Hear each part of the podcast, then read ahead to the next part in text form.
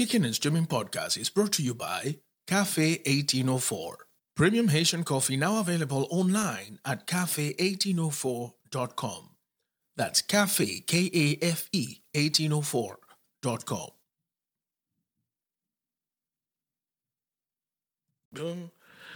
Uh, recording, recording, recording. How is recording?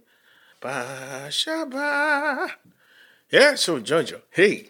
Hello. Happy Saturday. Happy Saturday. Yeah. yeah. Uh, that sounds better than Happy Monday. Every it time does. I'm told ha- I'm, I'm told Happy Monday, I want to punch somebody in the face. Right? But, you know, it's just just backhand them. Yeah. yeah I, happy Monday up yours. I'll take Happy Saturday anytime, but Happy Monday, nah. Get yeah. the hell out of here with that shit. Yeah. Yep, I agree. All right, then. So we are going to get started, Jojo, because I think we have quite a bit to talk about, don't we? Yeah, uh, yeah, we do. This this series right there. Damn. What an interesting... I don't know if maybe this guy's life was actually boring and the writing of this show makes makes it as interesting. I think maybe it's, it's uh, what is it, six of one, half a dozen of the other? I think you've kind of got uh, uh, an issue of maybe he's not quite as interesting as, as the series makes him out to be, but I think there's uh, definitely some some threads of truth that go through there. Oh, my God. The crazy, I tried to read as much as I could of the of the real-life story. And if you compare it then to, to the show, it's pretty accurate. In fact, there's a claim on the show that says that all of the names had been changed in blah, blah, blah, and some of the circumstances and stuff. But uh, if, if you read the the real-life story on, like, every creditable website, there's not a great difference, really. No, I, I really couldn't find anything different either myself. It, it seemed seemed pretty... I mean, as they said, the... the Um, conversations were imagined, but I mean, you have to do that. I mean, unless somebody was there recording the whole time. Exactly. Yeah. Which, which, you know, unless Tricky Dick is in the room, that's probably not going to be the way it is. So Tricky Dick is in the house. Yay. All right. So let's get going then with the show. We're going to do intro, right? Intro? Intro. Yeah. Let's intro then. This is Kicking and Streaming Podcast, a binge watcher's guide to streaming movies, T V series, and stuff. Here are your hosts, Graham and Jocelyn. Ah, uh, yes. Hello. Hello, hello. Hello, hello, hello, everyone, and welcome to another episode of Kicking and Streaming Podcast. My name is The Graham, and with me today is the very fantastic Jojo. I never tire of saying that she is not only fantastic, very fantastic. Hello, Jojo. Hello, Graham. Howdy do. Howdy do to you, young madam. I've had a busy day already. Yeah?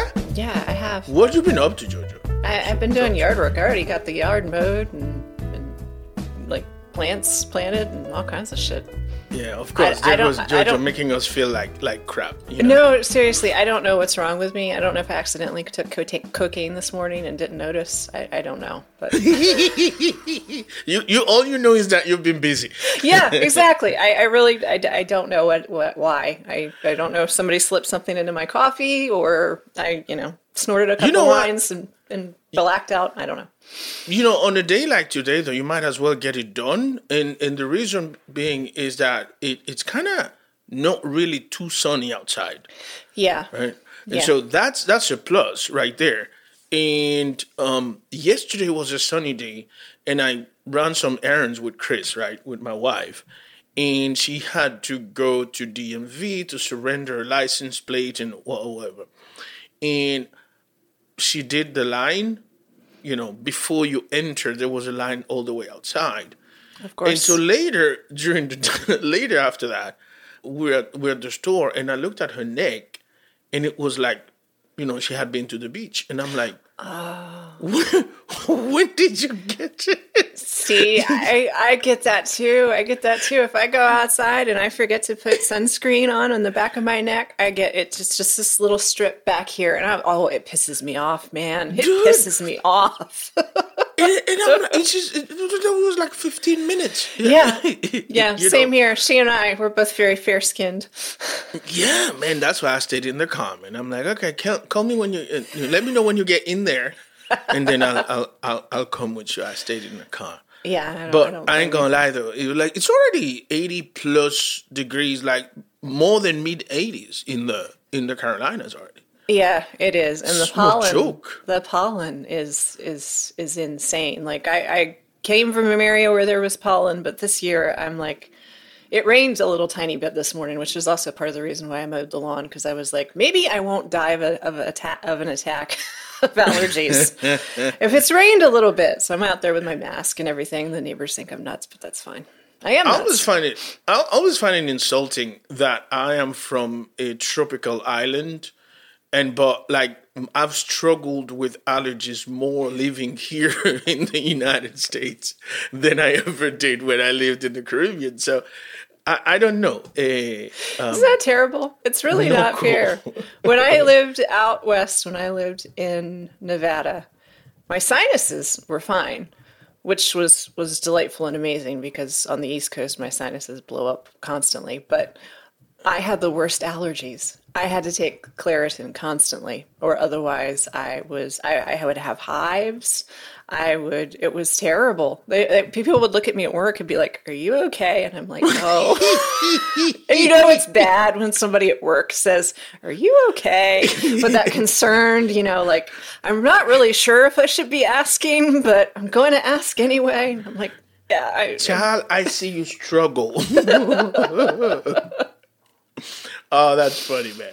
So we should get started in by saying that today we are reviewing a Netflix limited series called The Serpent.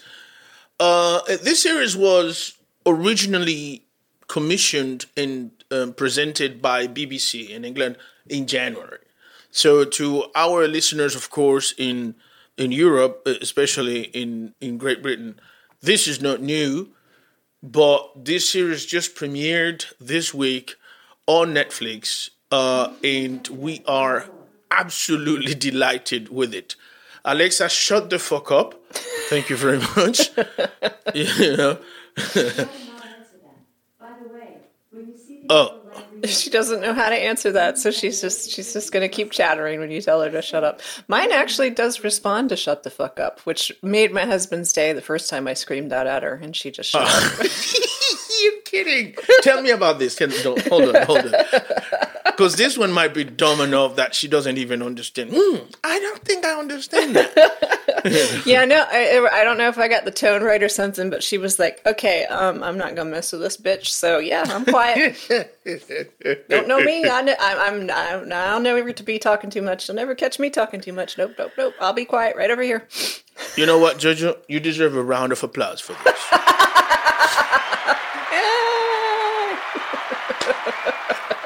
You know, I just figured like we've we've had we've been podcasting from the Rodecaster Pro for the longest time now, for more than three months, and we've never used the we've never used the, the sound effects and shit. So we might as well like whenever you throw one of them jokes there, Jojo, I'm gonna be like. I've always wanted that my whole oh, life. Really? Yeah, uh, uh, give me give me some weird joke. Oh Lord. Um... Why did, the cow- the why did the cowboy buy a dachshund? Why? Because he always wanted to get along little doggy. Ah! Yes! Get along little doggy. Yeah. All right, back to business, Jojo. So we're talking about The Serpent, and I am fascinated by this series. I remember last week when we talked about how we were going to, going to approach this series. I told you I probably will watch two episodes during the weekend, and then for the remainder of the week, I'm going to take one and one and one, one episode, and by the time it's Friday, I'm done with it. Right. I have to report that I started it on Monday night, and I was done with it by, by Wednesday night. Uh, I found myself twice going to bed at one a.m.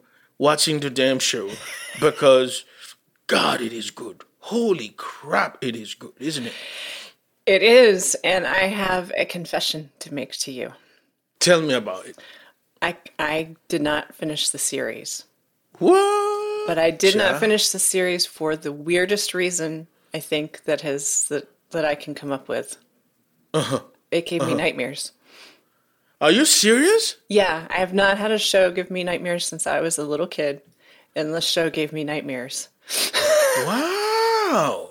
I don't know why. I don't know why. It's not super gory. It's not, you know, there's not, I've I've watched more violent things, but this, I don't know if it's where I am at my, in my life right now or what, but I had nightmares. So I have finished a good portion of it, enough to feel like I can talk about it, but I could not, right. I could not get through the end because I, every single night I was having these horrible, jerking me awake nightmares.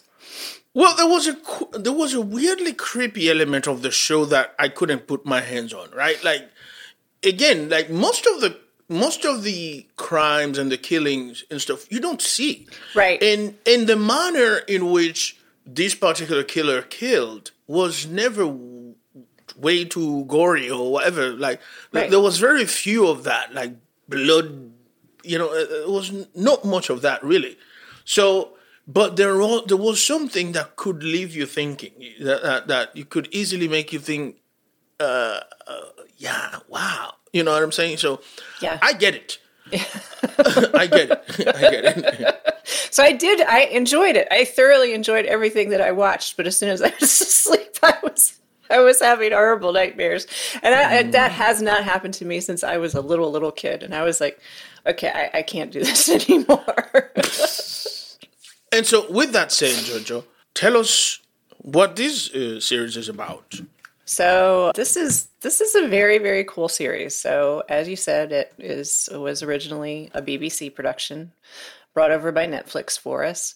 It's eight parts, and it follows the true story. Of course, it's been fictionalized and made a little more, I guess, fantastical, if you will.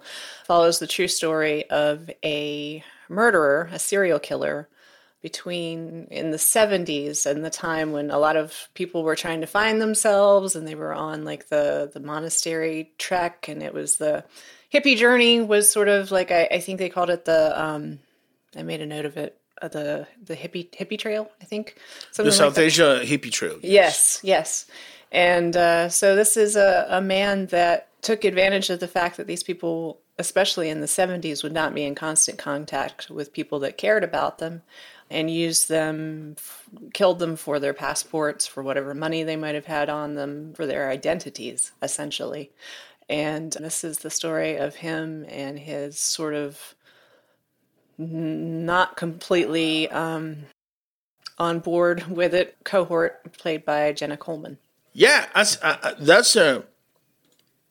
That's the, the summary of it, but this show, it almost is the closest thing to his biography, no, to Charles Sobhraj's biography. And as we were talking about, uh, in the beginning, like it, it, they claim that, you know, the circumstances were changed and things like that, but it is pretty close to to the reality of what was happening. And I think you you were on point, Jojo, when you said that. Maybe in terms of the dialogue, of course, since nobody would have been there to, to document everything.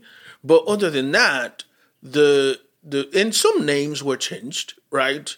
Like uh, the Dutch couple, you know, wasn't Bloom and Decker. There were different people. But some of the names actually stayed quite the same. The Mary Jo something or the other, the girl from Seattle, they, they remain the same within the story, because if you go and find the real story of Charles Sobhraj, you will you will be familiar with those names once you've watched the series. But really, I want to say, of all the stories of serial killers that I've read or watched about, this one is one of the most remarkable ones. And it's hard, it's it's weird to say, you know, but but this was not... If you're a profiler, you would have a hard time understanding the serial killer. Yes. If you went based on science or on the suit, some people say that profiling is a pseudoscience. But yes. if you went, if you went strictly on the science of profiling, if you went strictly on the science of creating a psychological profile of this killer, then you would have struggled. And it took someone who was just looking at it from from the outside without any insight of the human mind, just good. Like, I remember one time you referred to somebody that we, we talked about in the show as a dog with a bone. Like, yes, yes. Someone who was a dog with a bone that wouldn't let go of it. Yes. And that's that's basically what, what saved this situation here. But Charles Sobhraj, by no means, was a a typical serial killer. No, and I think we've talked about this before on the show, too, whenever we've talked about fictional, because we, we, we, I think we've really only covered Ted Bundy when we've talked about serial killers, but when we have talked about them in their fictional portrayals, the the... the profile really doesn't seem to be necessarily the norm when you look at those who are actually caught as serial killers. You know, like when we, we talked about, um, you know, the, the, the, the story, story that we just talked about that was based on the B T K killer and the yeah. fact that, that he had a family, you know, things like that. So I personally am not a big believer in profiles. um, I'm going to go with them being pseudoscience because I, I just... And obviously, I'm, I don't know anything. I know nothing. But it just, from what you see and from those that are caught, very few of them actually fit any of what we've constantly told over and over and over again. So this this serial killer and this series, is he is very, his level of manipulation, he yeah. is is nearly unbelievable. His ability to essentially get into people's minds and make them do what he wants them to do is almost the level of, of him being hypnotic. Yes. Um, and it's fascinating. And and I understand why it's called The Serpent because, you know, yeah. the the yeah. whole idea of snakes being able to hypnotize people and that kind of silly, silly thing. But it's, it's very, his, I've I've never seen anything like it. I've never read anything like it, and it's it's it's very very creepy. And I, I think also it paints the picture of it is sometimes better to be charming than being scary. Yes, because not a lot of people did things for him because they feared him, but rather because he will create this, inspire this sense of loyalty. Yes. Like, because he who saves your life is to whom you owe your life, right? Yes, yes. And and, and he creates these situations where he literally saves your life. Yes. And of course, you you become indebted to somebody who who you genuinely believe may have saved your life. But here's my crazy thing. Do you think Charles Sobhraj was an accidental serial killer as he claims to be, or do you think that he really had the malice he intended at all time to kill?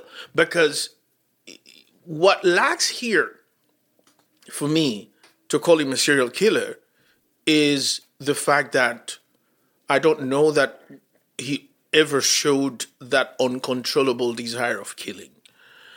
And so it makes me think, is this somebody who ended up piling up bodies because he made the same mistakes, overdosing his victims, or you think that every time someone died under his care was because he intended to kill them?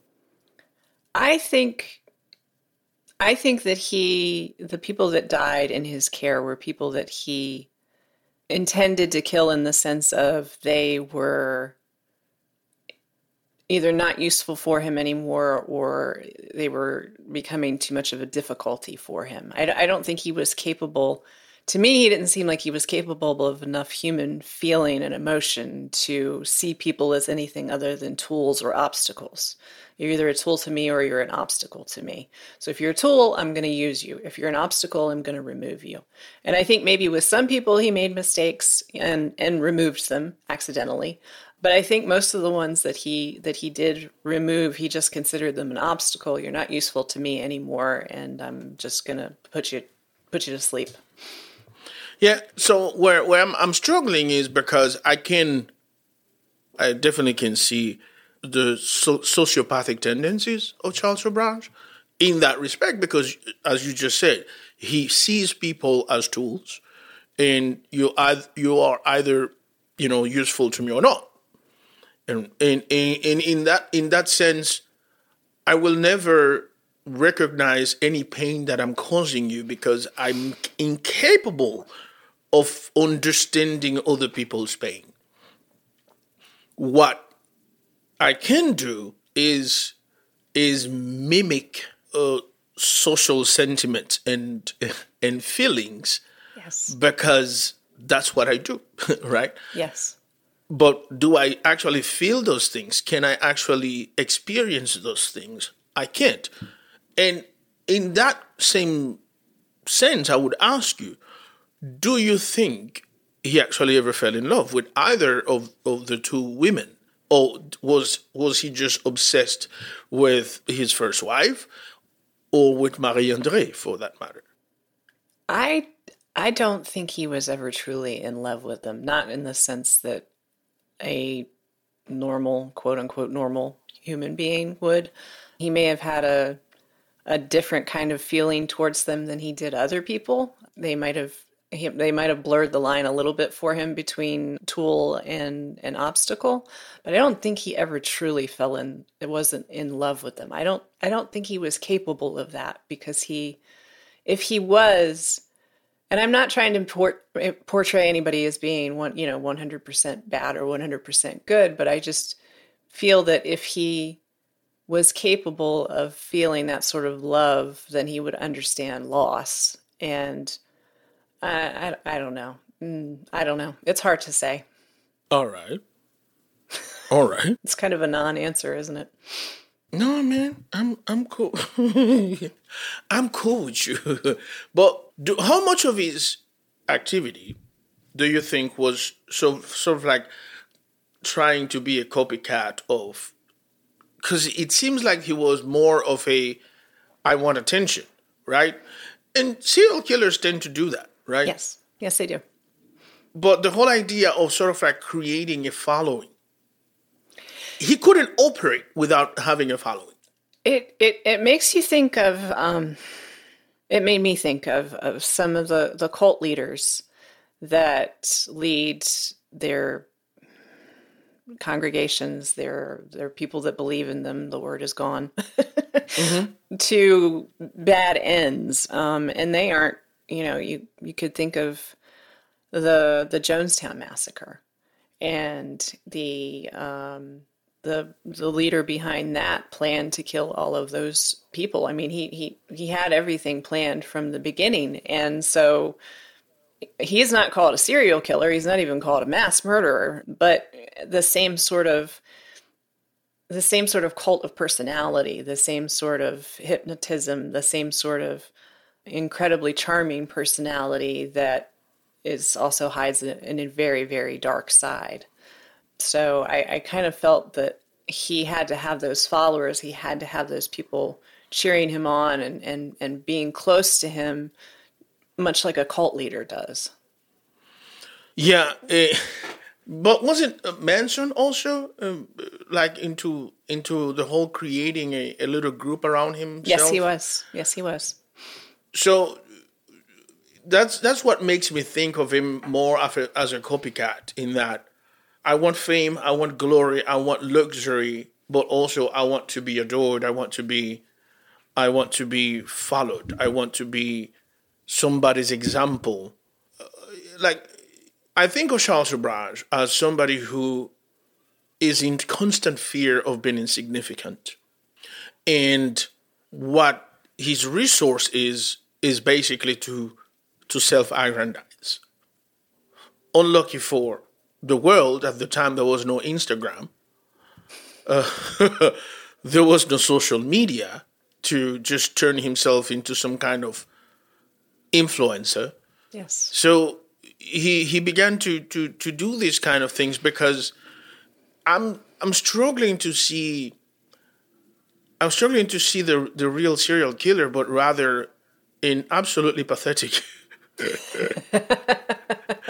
an absolutely pathetic cult leader. Cult leader, yeah. He, fa- he failed as a cult leader and became a serial killer. Yeah, yeah. yeah, I, I yeah. think I, th- I think that's I think that's what it is. Yeah, I can I, I can see that. I can see that because it, it again, you know, the very magnetism, the very hypnotic personality, the ability to, like, there's a scene in um, very early on in the series where he with the Dutch backpackers and he helps them with uh, a ring. with buying a ring and shows them a ring, you know, and uh-huh. how how he was able to see and, and understand that this young man wants to give this young woman a ring. This is very important to him. So the way for me to bind myself to him is to get him with this, with a ring, to, to, to this, this physical thing. He, he needs to give this to her. And the fact that he understood that and was able to use that weakness against them to bring them into his yes. into his into his court, if you will, I found very, very fascinating that that that someone who is who apparently does not feel human feelings is so capable of understanding them and using them and manipulating them. That's the that's the beauty of it, because because so if you go back to, to the beginning of the to Charles Sobraj's origin, is that he is the son of a Vietnamese mother and an Indian father. The father and the mom separates and he disappears. The, the father disappears. The mom ends up marrying a French military person or whatever. And as soon as little brothers and little sister come along, then Charles basically is devoid of attention from either of the parent and the and the and the step parent, and that was his grudge. That was his entire grudge the entire time, right? Yeah. And and so for me, that's like the the beginning of his of his descent into madness. Is that one? I have to show the people who didn't love me as a kid that I'm deserving of love, and I can get a stranger's love, or any stranger's love for that matter. And not only that, but I'm going to manipulate the rest of the world to love me. And that explains, for me, explains even his end. You know what I mean? Like, the guy goes to prison in India and he's adored in the prison. He is adored. Yeah. They love him. They love. He's like Jesus Christ in the prison, and he uses his smart and his intelligence to escape spectacularly from prison every time. And it's no like I kill a couple of people and blah blah blah and created a riot and escaped. That's not what he did. He just created the best situations to get his himself out. So that that to me is an is an unimaginable ability, and I think it's all about him trying to to feel loved. Yeah. Right. Yeah, and and maybe even, you know, feel loved, and and maybe finally feel love himself. You know, finally feel that emotion for himself and understand what it is. If maybe if I can get enough people to love me, then I mm-hmm. will feel it myself and I'll understand what all this is about. I don't know. I'm just bullshitting. what What do you think of uh, Marie-Andrée, the Québécoise? She. I wanted to ask you about her accent. Because I remember yeah. one time at work, we had a, a conversation about the, the accent, the, the, the Canadian accent. Yes. And I know this is off topic, but but when you said that, I, I needed I need I need to know what you thought of, of Jenna Coleman's work on the accent. So I thought about, and I, I, I paused it to rant with my wife about, about the accent. Here's the crazy thing. First of all, Jenna Coleman speaks very good French, like an absolutely fantastic French, like boarding school French, right? Okay. But speaking in French, she spoke like a French person. Okay. When she spoke English, she spoke like a Quebecois would speak English. Okay. With that accent. Okay. And and that was that bothered me the entire time. She does not sound as a Quebecian when she speak when she speaks in French. She sounded like like a a Parisian or a Belgian, for that matter. Like it, it was like a really neutral, well-spoken French. Okay. But whenever she spoke English, and if you've heard a Quebecian trying to speak English, you're like, yep, there is that accent. uh, I will return to Canada, and da da da da da da da da da da da da da. You know, and I'm like, I wonder if she knows people are going to notice that. Well, I, I did read that she did not speak one word of French until four weeks before the production, and she crammed four weeks to learn French in four weeks. Well, that is a super, super, uh, whatchamacallit, a superhero type of shit. Yeah. I, a superpower. There's no way in the world that would ever happen. So I, I, I, I think she probably, I mean, that probably explains some of it, because if she only had four weeks to learn, then she probably learned French from a French Frenchman or French woman or, or whatever, you know, a program right. that, uh, that, Rosetta Stone, whatever. Right. But the English part, maybe there was a, a, an actual coach for, for that part to speak. I don't know. But I was I was curious about the accent, because to me, and I, I don't I don't know, I mean, I don't speak French, but to me, when she spoke French, I was like, she sounds like a Parisian to me. Yes. And I'm not, it doesn't sound quite Canadian to me, but I am by no means an expert. I'm like, I got to talk to Graham. I got to ask him. I got to talk to my polyglot and be like, what, what is she doing? it, it was so weird, because here's the crazy thing. When, when, a, when a Quebec person talks to you, if you know French, and, but you've never heard a Quebec person, you're like, what the hell are you talking? What in What language is this?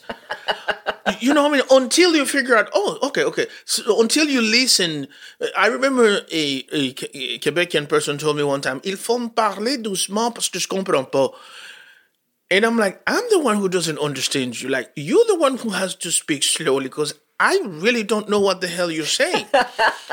Do you know? and, and it's not only the... the cadence of the way they speak, it's the the the the, the words and the, the expression, you know. So to to give you a good example, although her her English has become quite neutral, whenever Celine Dion speaks English for a, a good amount amount of time, like say she she takes a an interval of about three three minutes speaking. Yes. Somehow you will feel the Quebecian accent creep into her English. Okay. If she's just saying a couple of words, bam, she sounds like she's she's right here from either from, from the United States or from you know from from English speaking Canada. Regular but, Canada. Regular Canada. But whenever whenever it's a couple of minutes into the conversation, if you're paying attention, you will hear you will hear that creeps in. And so when Jenna Coleman spoke English, that's what I heard there. I, I heard a Quebecian-born person who speaks English and still has the accent. But when she spoke French, I was like, that's fucking French. I, I don't know what she's doing. Does she know that? Like, you know. But the, the time thing, now that you mention it, actually makes perfect sense. I don't know that she would have had enough time to to yeah. get familiar with accents and all, all that shit. But anyway, uh, she was impeccable. Yeah. She was impeccable. Yeah. I know that once you have enough French in your head, I suppose you can memorize a script. But the problem is, I have heard people who've memorized script in another language and don't sound conversational. You know, I've heard actors who've memorized a couple of words or a part of a conversation in German. And once I hear the German, I'm like, they're speaking German, but they don't sound like they know what they're saying. Yeah, they don't. they're just they're just noises. reciting. Exactly, yeah, just yeah. reciting something that they've learned. Yeah. And, and that is horrible. Yeah. But you can only, you will only know that if you if you if you can speak the language, right? Yeah. In Jenna Coleman's case, that wasn't the case. She sounded, she phrased things and paused, and like she characterized the cadence of her of her speech in French was absolutely perfect. It didn't sound like learned. It's just it just didn't sound Quebecois. Yeah. So there's that. But we have to talk about the similarities of the cast and the actual people yes. in the story. Yes. The casting here was almost perfect. Yes, I agree. I I was, after I started doing my research and stuff, I'm like, my God, especially Marie-Andrée Leclerc, Jenna Coleman, Jenna Coleman looked like Marie-Andrée Leclerc, but here's the crazy thing, only in the black and white picture. There is a picture of Marie-Andrée Leclerc where it's not in black and white, it's actually in uh, in color, and then you will see that uh, it's not, it wasn't it wasn't that it wasn't that much of a of a you know. But okay, so let's talk a bit about the cast, if you will. Jojo, mm-hmm. as Charles Sobhraj, what do you think of uh, Tahar Rahim? Oh, I thought, I mean, obviously he was great because he gave me nightmares. I mean, it was the whole production, but, but I mean, you know, it was, it was, uh, he was brilliant as this very manipulative character and believable. Do you know what, like, first of all, in the beginning, I didn't, I didn't even realize that was Tahar Rahim, and he seems to be able to do that with everything he does, because the very first time I saw Tahar Rahim, he. Do you remember one once I spoke about a series on Hulu called uh, The Looming Tower? Yes, and that series was about the sort of like not before nine eleven.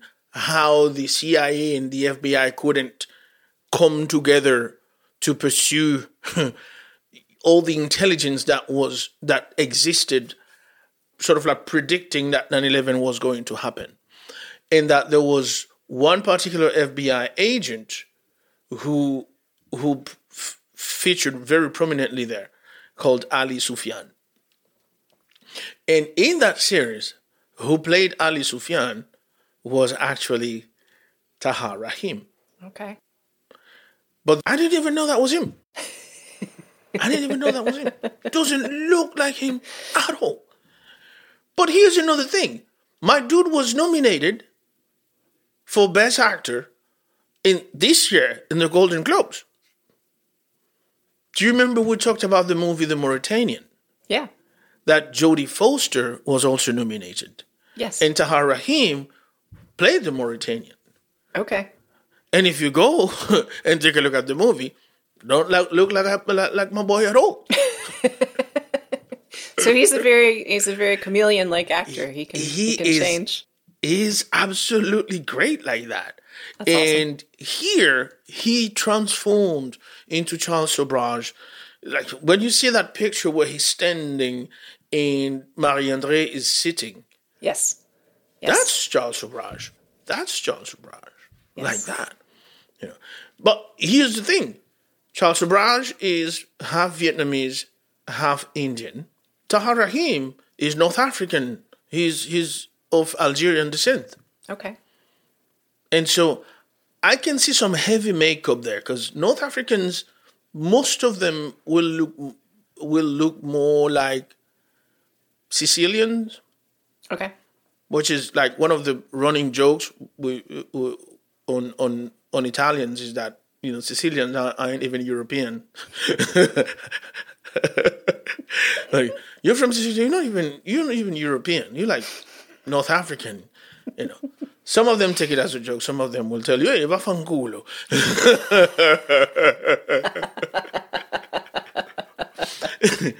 But yeah, so so uh, Algerians, you know, obviously they in France they're considered in France and the rest of Europe they're considered people of color. But but to be honest, they can look as European as, as Europeans look, and so that's the thing here. You can see some some heavy makeup, especially in the chin, when you look at Tahar Rahim as Charles Sobhraj. But other than that, he's like he's exactly the man. Isn't he? Yeah. Yeah, I, I, I enjoy watching performances. I mean, I, actors are awesome, but, you know, yeah. to be able to, the people that can pick up other mannerisms and just completely become a different person when they're acting are fascinating to me. And then, of course, the actors who are the same person in every movie, that, that's cool too. But um, it's it's really neat to see somebody that, that just changes their mannerisms or changes their way of speaking or, or changes the way they walk just, just yeah. for a role. And, and maybe it's not even necessarily to mimic uh, someone. Maybe it's not a, a documentary style thing. Maybe they're just, you know, it's a, they create, they create a person, a person that is yes. beyond the actor that we know. Yes. Yes. Yeah. And I, I like watching that sort of transformation because that's, that's fascinating to me. Oh yeah. Oh yeah. That's, I mean, come on. It's, it's unbelievable. It's, you know, uh, Jenna Coleman, we've already talked about how she. I think if if we once we talk about awards and stuff, this show should be winning a lot of things, and maybe in the twenty twenty-two BAFTA, we'll hear a lot of a lot about it. And who knows? Maybe next uh, Golden Globes, yeah. we'll hear a lot about it. Yeah, because you know, award season here is far gone. it's it's it's a miracle that the Oscars are still around yet. But and this show premiered in January in in the U K, so so I don't know that they would have qualified for, for anything this year. Right. But but if they are taken into taken into consideration, there's gonna be because here's the, here's the thing: one guy who proved himself to be a star. And I've never heard of this guy before, and I couldn't find any more on his credit. But the the Serpent is the dude that played uh, Ajay Chaudhury. He was amazing. He was. Yes. He was. He was. Uh, he, I truly enjoyed him when he was on screen. He was. Yes. He was a very, very good actor. In fact, I found him more charming than than the character of um, the Serpent. Yes, yes, and I think... But he was scary, too. He was scary, too. He was, and I, he, I felt like he was almost like the wingman, if that's, I don't know, yeah. you know, like, like oh, it's, I, I'll, I'll, or the bait, if you will. He's um, the bait, yes. So I, but he, he, he was very, very good. Uh, I loved him. His name is uh, Amesh Edireweira. He is... Like, the two credits that he has are The Serpent and Shakespeare Live. That's it. That's all I can find of him. Uh, I can find of him. He did a great job.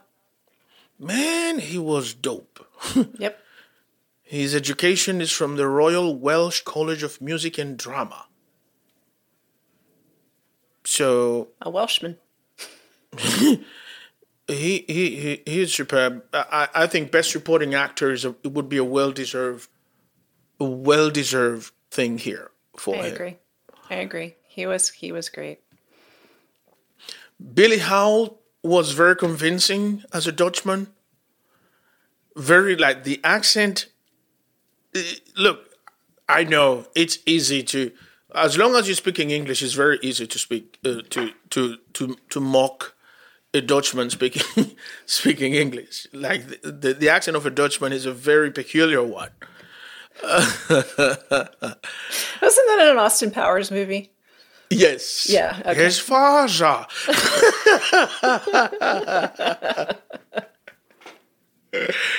But Billy Howell was very convincing, man. I was like, is it really? Is it? And by the way, I don't speak much Dutch. So whenever the, the conversation changed into Dutch between between him and, and the wife, I'm not sure I could tell you, oh, that's authentic or not. But I know that his English mimicking a Dutchman's accent was on point. It's it's always awesome when it's when that kind of thing happens, because one, it shows a lot of attention to detail on the production part or on the actor's part or whoever, but because they only they know that there's only a certain amount of people are going to pay attention to that. But mm-hmm. that certain certain amount of people are going to be completely torn out of the experience if this is wrong. So that level of attention to detail to me is, is awesome when the when the production is like, no, let's let's get this right. Yeah, and I think it's also out of respect, because you, you're going to show these movies in the countries where, you know, yes. where this is done too, yes. right? Where, where the, the portrayal has been done, and so you you want you want it to be as accurate as possible, although. Most movies are dubbed in...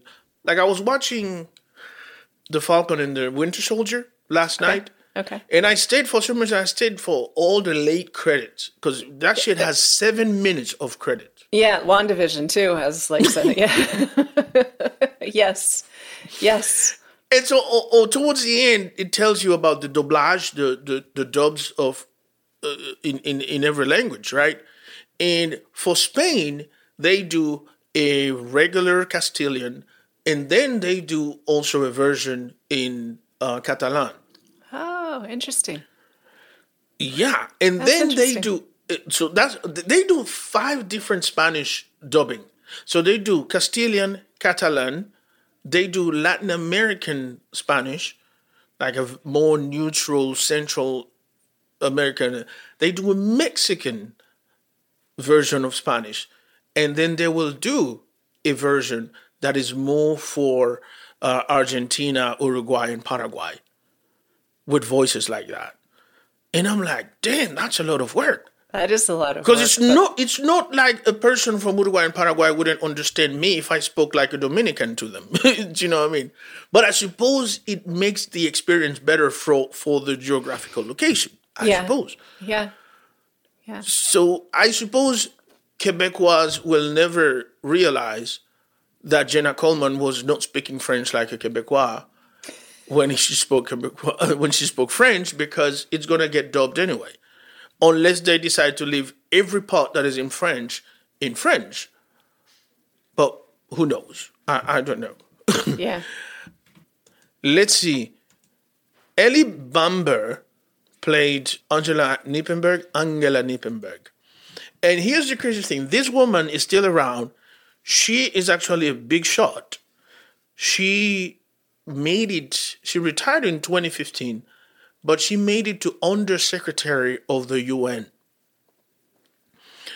So she went on to be like a huge-ass diplomat, furthermore in the echelon than Knippenberg, the, the ex-husband, ever made it.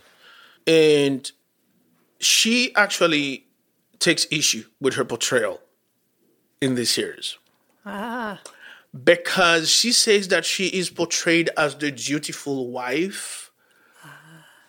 And she said that her role in helping the uh, in helping Knippenberg with this case was far more than they portrayed in the series. And that, you know, she wasn't just chauffeuring him around or whatever. Right. Like, like, like it was a, a fifty-fifty partnership, because okay. Knippenberg ran most of his ideas by her. And some of the leads that Knippenberg took towards the truth were based on ideas that she, you know, she put she out. Put out. Okay. You know. I yeah, I would take issue with that as well if I if I were her. And um, it also makes more sense, you know, because... Uh, She was, you know, she was introduced to us as an extremely intelligent person with, yes. you know, with a great education and that sort of thing. So for her to just be the chauffeur, that that's insulting. So yeah, I'd, I'd be pissed off too, because it, it would make sense for her, for it to be a fifty-fifty, for it to be a collaboration, for it to be something that they worked on together. That makes much more sense than her just driving him around and just translating. Yeah, yeah. Um, so and also she took issue with with Ellie Bamber's portrayal of her, like in terms of what she looked like. Oh. Because as a matter of fact, the most miscast in there was her. So I, I still believe that this was an absolutely fantastic cast, uh, casting. Yeah. Yeah. I, I think it was a, a great series, and hopefully someday I'll be able to finish it. How many episodes did you make it to? Uh, I made it through about six. Oh, I, uh, you, you, you'll be, uh, you, you know, you'll finish, you, you, you I mean, it doesn't. I think from seven and episode seven and eight deals more with the chasing and the escapes and the the pr- imprisonment and the whole thing. So you know, watch it in the middle of the day and watch it with the dogs and stuff. See, and they love television. So yeah, uh, it amazes me the kind of thing that uh, things that my dogs watch. I'm like, really? That's that's what calls your attention? Seriously. The Today Show. Come on. So. Oh, that's good. Anyway, so we we recommend the show, and don't let it do you like it did to JoJo. You know what no, I mean? No, I know. I think it's just an aberration with me, but... Uh... But yeah, no, and I think it's a testament to to um, to how good it is. It is a it is a fantastic show, and I think everything about this, the dialogues were great. The parts where they took artistic liberties, I think, also obviously not accurate, but it sort of like remained within the arc of the story. I don't think it went it went very far off, or Uh, it betrayed the reality of the story. Uh, it, it was a, you know, it was creative liberties that they took, mostly to to complete the picture. I, I, I would say, as opposed to just changing everything around. You yeah, know, I would agree with that. Yeah, I think when they revealed Charles's relationship with his mother, some of that has a lot to do with creative liberties. The whole relationship with with the daughter and the whole thing, some of that too, but yeah. But other than that, it was it was pretty on point. Yeah, I agree. For me, the most fascinating thing about this series is the fact that almost everybody is still around except for Paul and Marie-Andrée. Paul died, in, I think, in two thousand four. Marie-Andrée uh, died in nineteen eighty-four of uh, ovarian cancer. But other than that, everybody's still around. Knippenberg, Angela are still around. The Giers, Nadine, and the dude, although divorced, but they are still around. Nadine runs a resort in... Uh, Thailand, and Gier has a farm, a tropical fruit farm that he that he has and sells uh, tropical fruits. So, not only should you binge watch this, but if you do your research, you will still find pictures of what these people look like today. Yeah. So good on Tahar Rahim as as a lead man here. Jenna Coleman, absolutely fantastic. And the rest of the cast, especially the dude who played uh, Ajay Chaudhury, I want to see more of this guy. Yeah, I agree. I definitely want. I agree. I agree. I'm I'm interested as to um, how he got the part, and I don't mean that in a um, derogatory manner at all. I just because he doesn't seem to have much of a of a of a back. You know, television or, or movies or that sort of thing. I would love to know who was like, I saw him in this and he was fabulous and he's going to do this, you know? Well, I, I also think that based on the only picture that exists of Ajay, he probably is the only person who looks a lot like Ajay that was available. Because Jocelyn... So Ajay has not been seen since nineteen seventy-six. They don't know if he's dead. Somebody supposedly reported seeing him in West Germany at some point, but they could not corroborate that. But the only picture that exists of Ajay is this, right? And so that's, yeah, that's it right there. Yeah, yeah. You know? Yeah. Uh, I, I, if you combine that with, obviously the casting directors would have known that he is a fantastic actor, and the fact that if he grows a beard like that, he looks pretty much like Ajay Chaudhury. So yeah, you got the part, you know. But I, I would be very upset if when awards towards this show is talked about, he's not nominated for a Best Supporting Actor here. I agree. I would be in, I would be so I would be upset because yeah. I think I think he was I, I know it's gonna be between him and Billy Howle. You know. But but at least the nomination he deserved, and I wouldn't mind if you know if, if, if it's a split between him and Billy Howle. If he wins, great. If Billy Howle wins, great. But I don't think he should be left behind for yeah. a nomination. Yeah. Definitely he, not. He he was very, very good.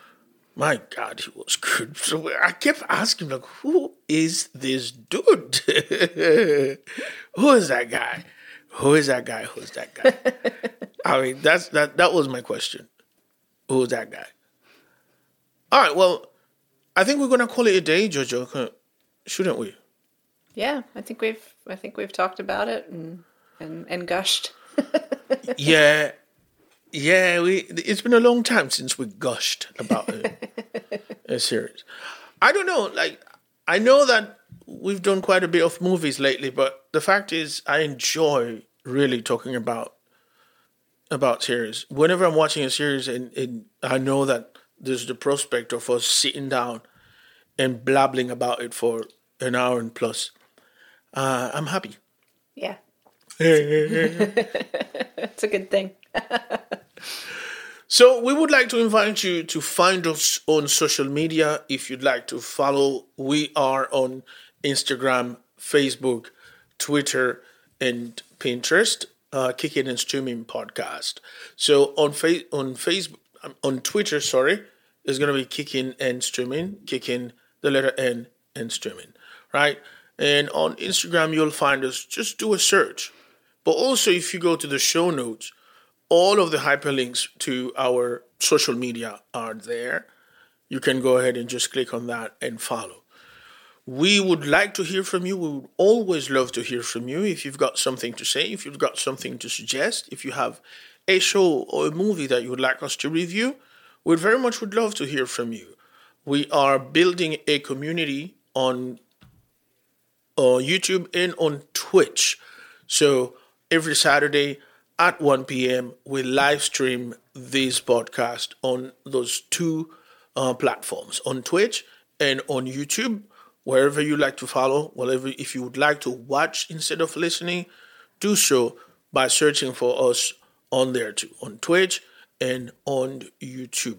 Subscribe, of course. That's what we would like you to do so that you can receive uh, notifications when we are on.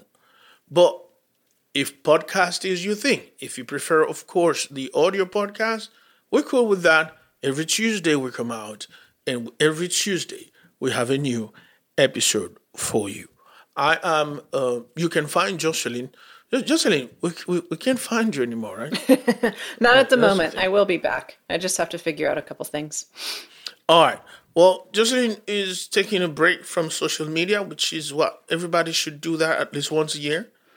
As for me, you will find me on Instagram, on Twitter, and on Facebook as Mister Putzeta. That's M R P U Z Z E T T A. That's M R P U Z Z E T T A. Me, I'm the Graham, and of course, the Jojo. We are calling it a day today, ladies and gentlemen. Bye. Thank you for listening to Kicking and Streaming Podcast. If you've found value in our content, please subscribe and share. We would also be delighted to hear what you think of this podcast. So please rate us by writing a quick review on Apple Podcasts or your favorite podcast platform.